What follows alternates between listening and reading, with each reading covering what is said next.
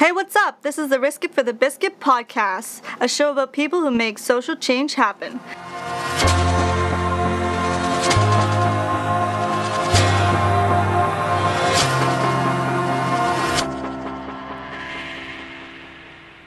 Today on our show, we are talking about local food.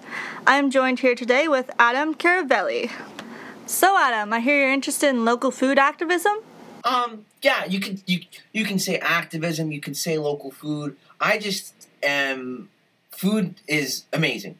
I have a deep passion for food, and when I say food, I I think just really good and tasty, amazing food. Yeah. And, and when I came here to McMaster, I just saw that the food in the student center was the total opposite. And it was like it was just it it just, it behooved me.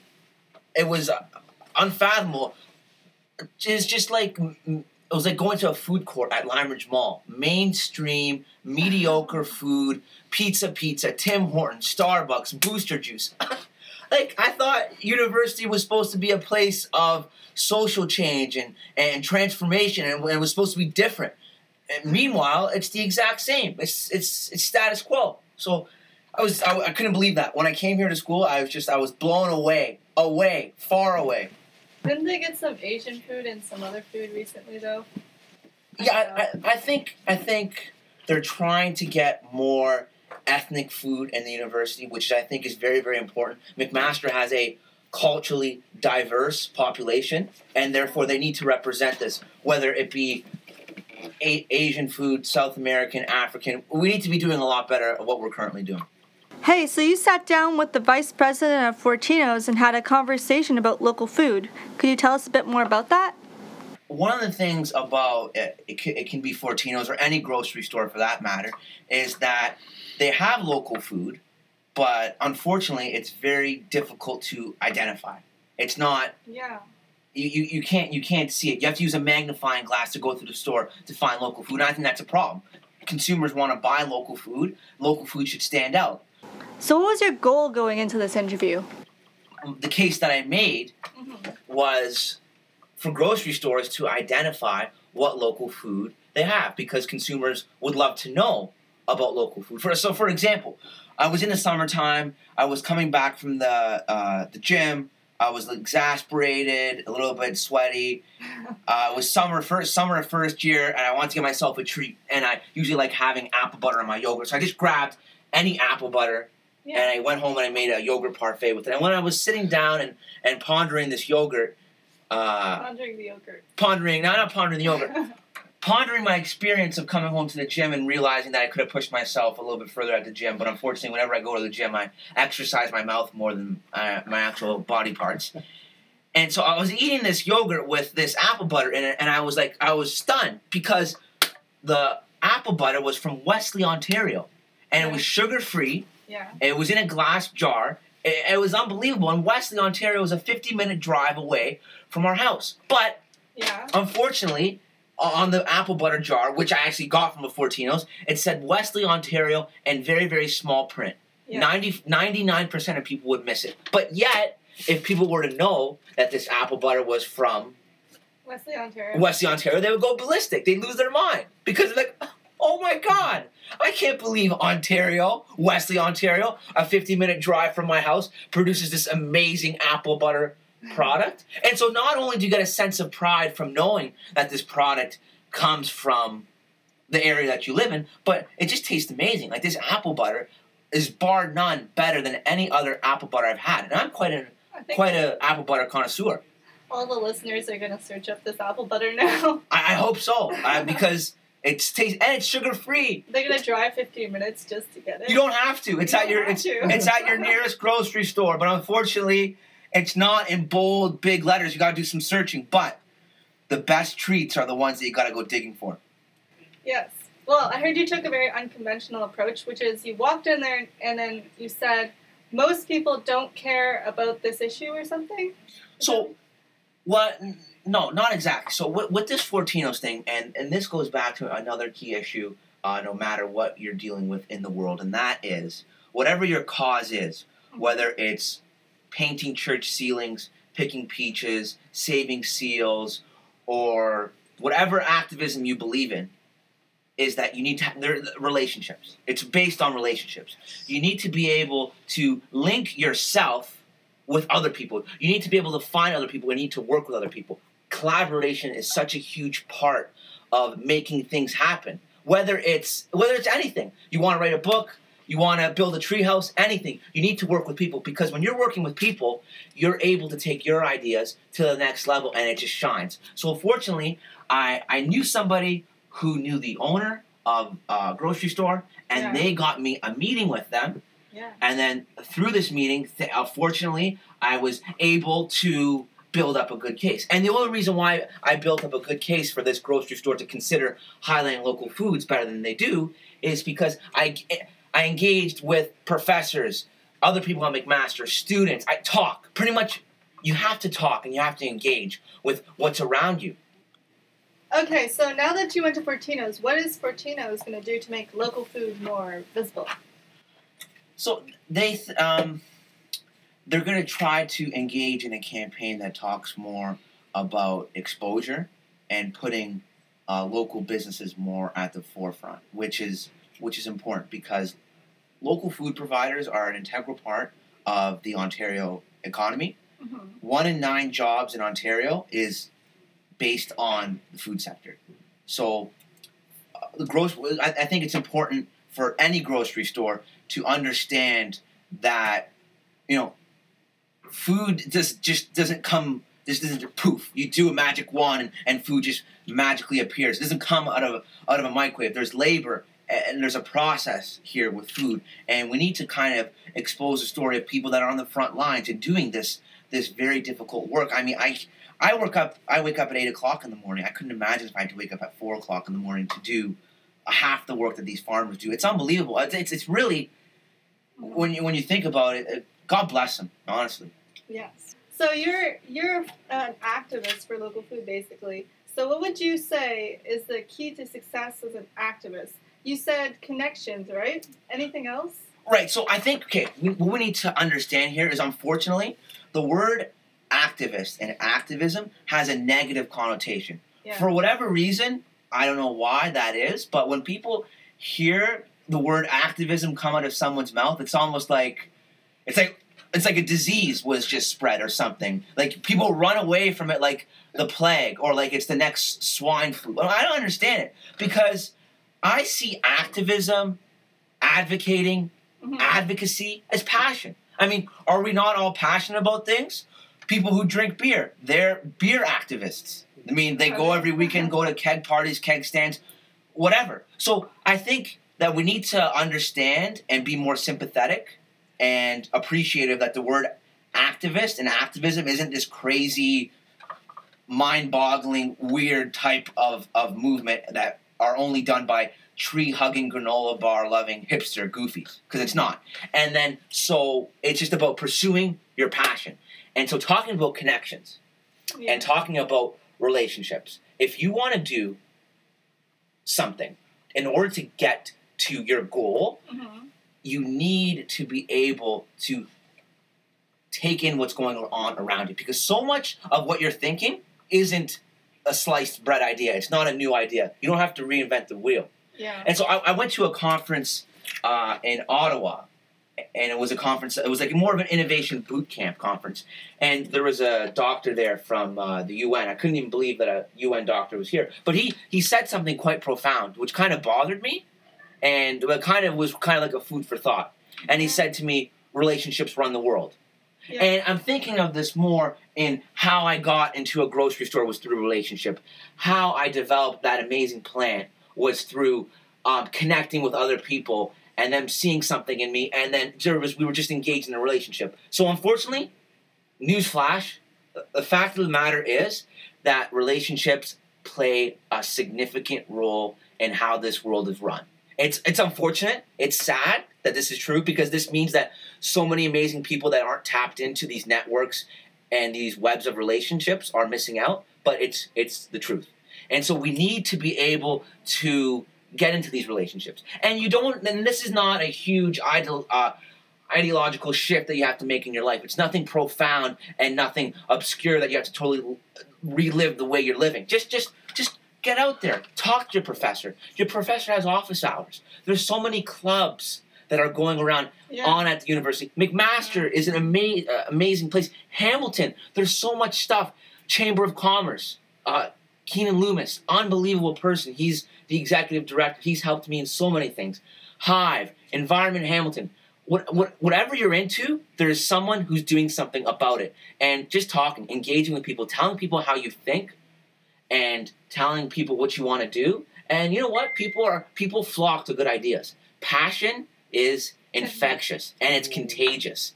And so just just just be yourself and everything's gonna work out. Put your head down, passion, persistence. It pays off. More importantly, it's just fun. Like doing living the change you want in the world is fun.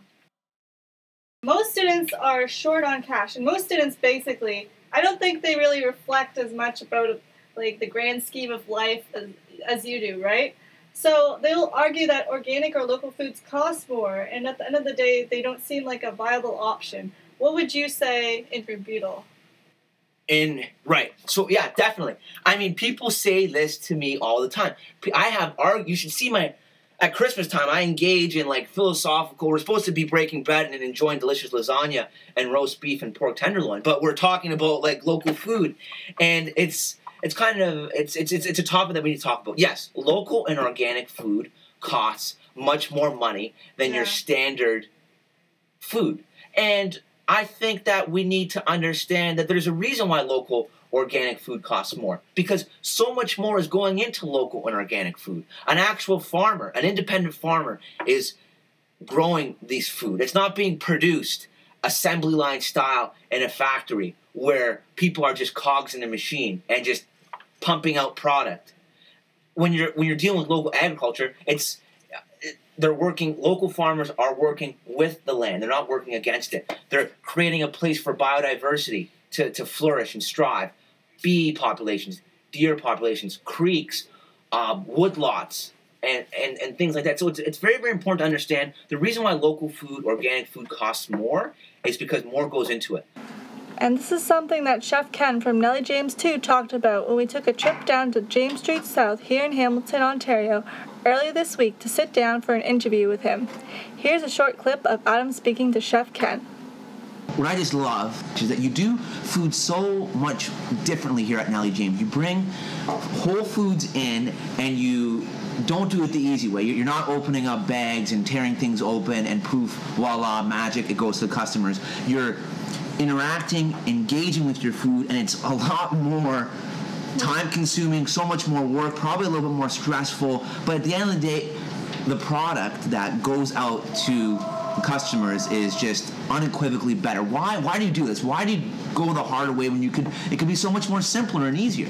Why? Because this is the only way you can do it if you're working with local people. Being executive chef at a few places, I could pick up a phone and say, I want 20 beef tenderloin, lamb tenderloin, veal tenderloins. Click. They would be there the next day. I can't call uh, Tanya and say, Tanya, I need three goat tenderloins. She'd be like, no, I'm not killing one and a half goats for your tenderloins. I'm not doing it. Or, or I'm not killing, yeah, I'm not killing these goats for your tenderloin.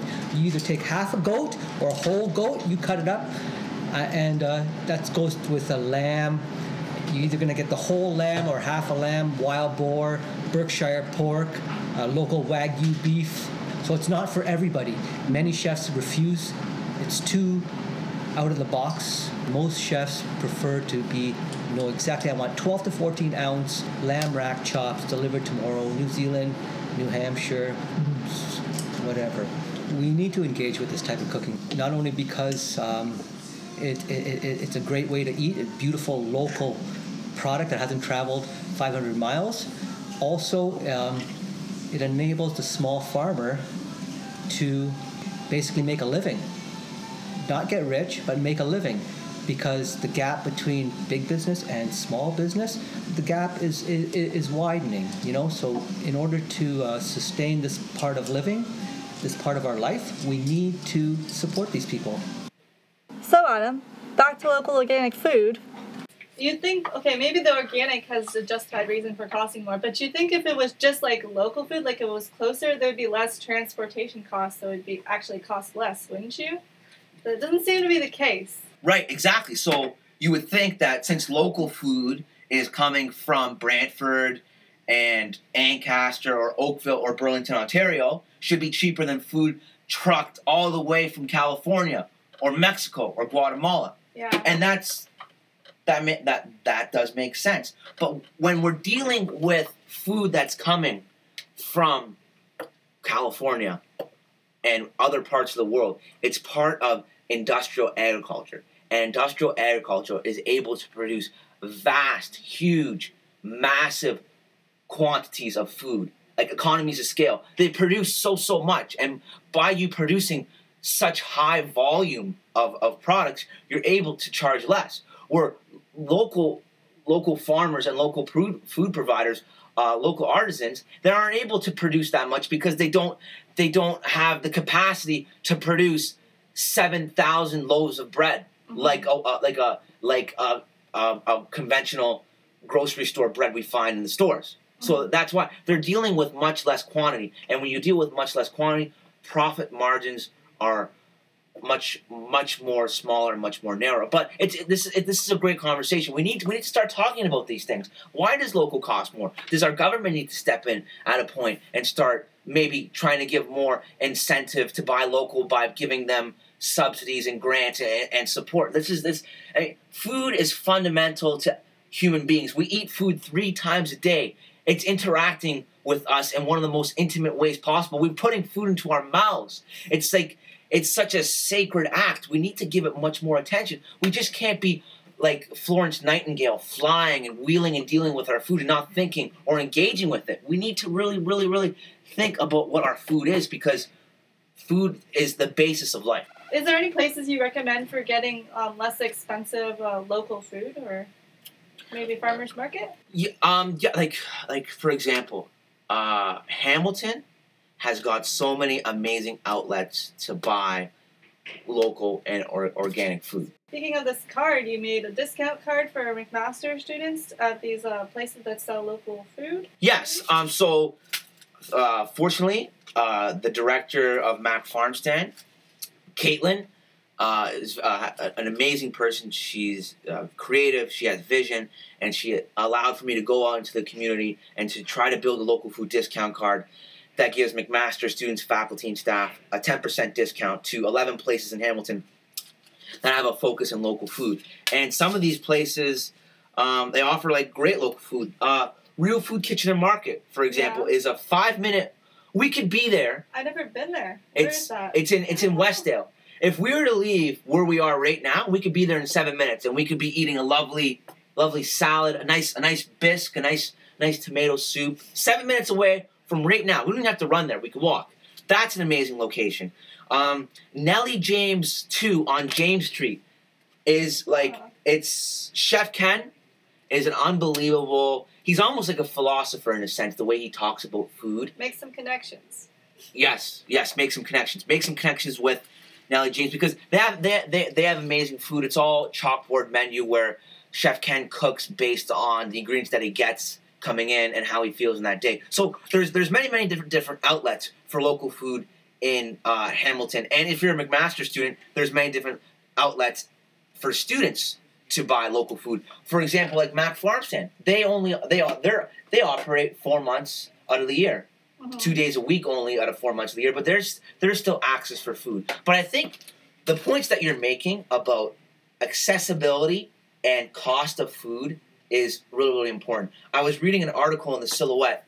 It was done in the summertime, and like the cost of for healthy food is just like it's it's ridiculous. Yeah, it's a lot more. I was reading a testimony from a student where he says he wants to buy uh, healthy fruit, but he can't. Like he, he he he's he's forced to buy the hamburger and French fries and the mozzarella sticks because he can't afford to buy a dessert-sized container of uh, pineapple, strawberries, or apple because it's he's not getting enough value for it. He's not. He's, he's not he doesn't have enough money enough money to afford that. So we need to start having real conversations on campus about how do we make real food that is better for ourselves to eat and for the environment much more affordable. Because if we don't have if because what, what's the point of all this amazing local organic food existing if we have no access to it? Hmm if we can't participate in it. It's like somebody making pasta homemade pasta every day, but they just freeze it all and they never eat it. And they got like 50,000 f- massive freezer loads full of the most delicious fresh pasta, but they never eat it. That's kind of what's happening here. The, it's not a matter of access and not a matter of local food existing or not existing. Local food doesn't need to be created, it's here. We just need to be able to make it more affordable. Adam, it was a pleasure to have you on the podcast. Thank you so much for coming out and talking to us about this important issue. Thank you so much for having me. Have a have a nice evening. Thanks for listening to the Risk It for the Biscuit podcast. Be sure to follow OPIRG McMaster on social media and don't be afraid to get involved. If you know someone who is making positive social change happen, be sure to get in touch. And remember, when it comes to social change, you gotta risk it to get the biscuit.